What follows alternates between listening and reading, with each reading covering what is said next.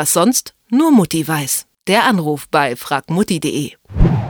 Sie sind trocken, sie platzen auf und brennen höllisch. Spröde Lippen im Winter sind nun wirklich kein Grund zur Freude.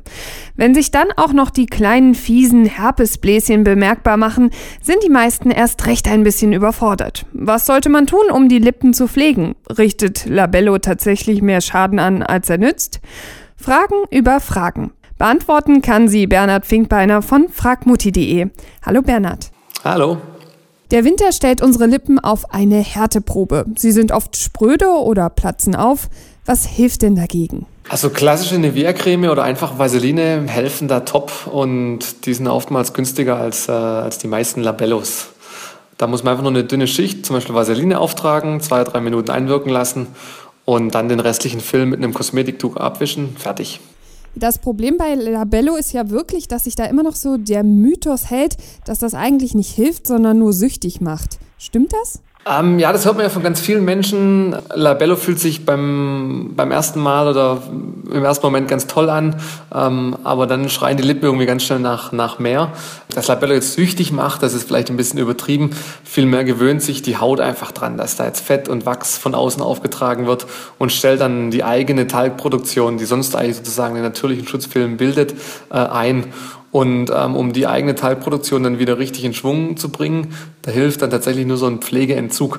Also da muss man dann tatsächlich einfach den Labello weglassen für eine Weile und dann kriegt die Lippen, dann kriegen die Lippen das auch wieder von alleine hin. Verhindern kann man den Effekt, äh, indem man eben versucht, Cremes zu verwenden, die möglichst schnell und möglichst komplett einziehen. Aber wir haben gerade über allgemeine Tipps geredet, wenn die ein bisschen trocken sind. Jetzt reden wir über den richtigen Härtefall. Wenn ich also das Gefühl habe, die werden überhaupt nicht mehr weich, sollte ich dann nicht vielleicht lieber doch in die Drogerie oder in die Apotheke gehen oder gibt es da auch Hausmittelchen, die ich vielleicht noch verwenden kann? Also bei uns auf Fragmutti gibt es natürlich eine ganze Menge äh, Hausmittel, die zur Lippenpflege oder die Lippenpflege mit Hausmitteln empfehlen. Man kann zum Beispiel ein selbstgemachtes Lippenpeeling äh, machen. Ja, das dauert natürlich ein bisschen, aber da fängt man dann an mit einer weichen Zahnbürste, reibt über die Lippen. Das befreit dann schon mal von, den, von der abgestorbenen Haut und ähm, regt die Durchblutung an. Und dann kann man zum Beispiel ein bisschen Honig und Zucker vermischen und das ist dann wie ein Peeling für die Lippen.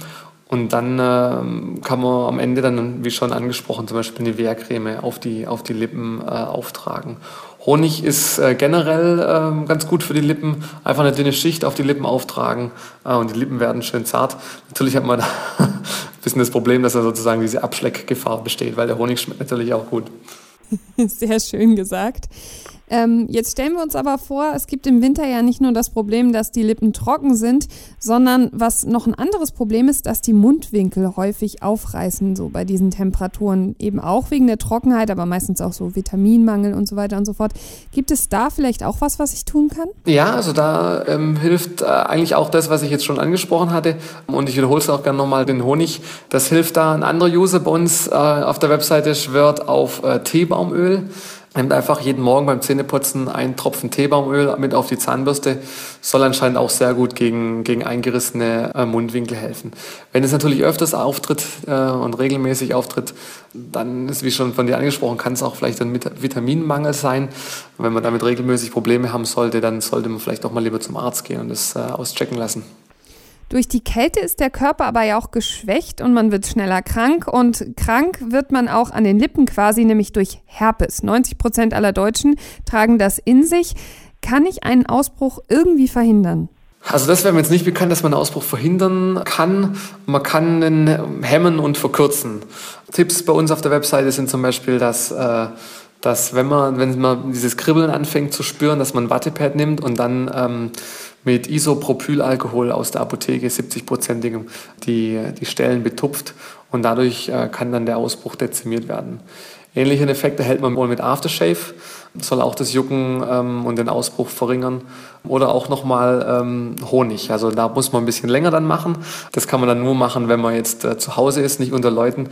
Äh, gibt Honig auf ein Taschentuch, ähm, drückt den dann irgendwie mindestens 15 Minuten äh, auf, die, auf die Lippen und während der ersten zwei Tage soll man das mindestens viermal pro Tag machen. Und ähm, dadurch soll man dann auch die, die Herpestage, sage ich jetzt mal, stark verkürzen können. Die kalten Temperaturen sind also nicht nur für unser Immunsystem schwierig, sondern auch für unsere Lippen. Was man da am besten tun kann und wie man die am besten pflegt, das hat Bernhard Finkbeiner von fragmutti.de erklärt. Vielen Dank. Kein Thema. Was sonst nur Mutti weiß. Der Anruf bei fragmutti.de.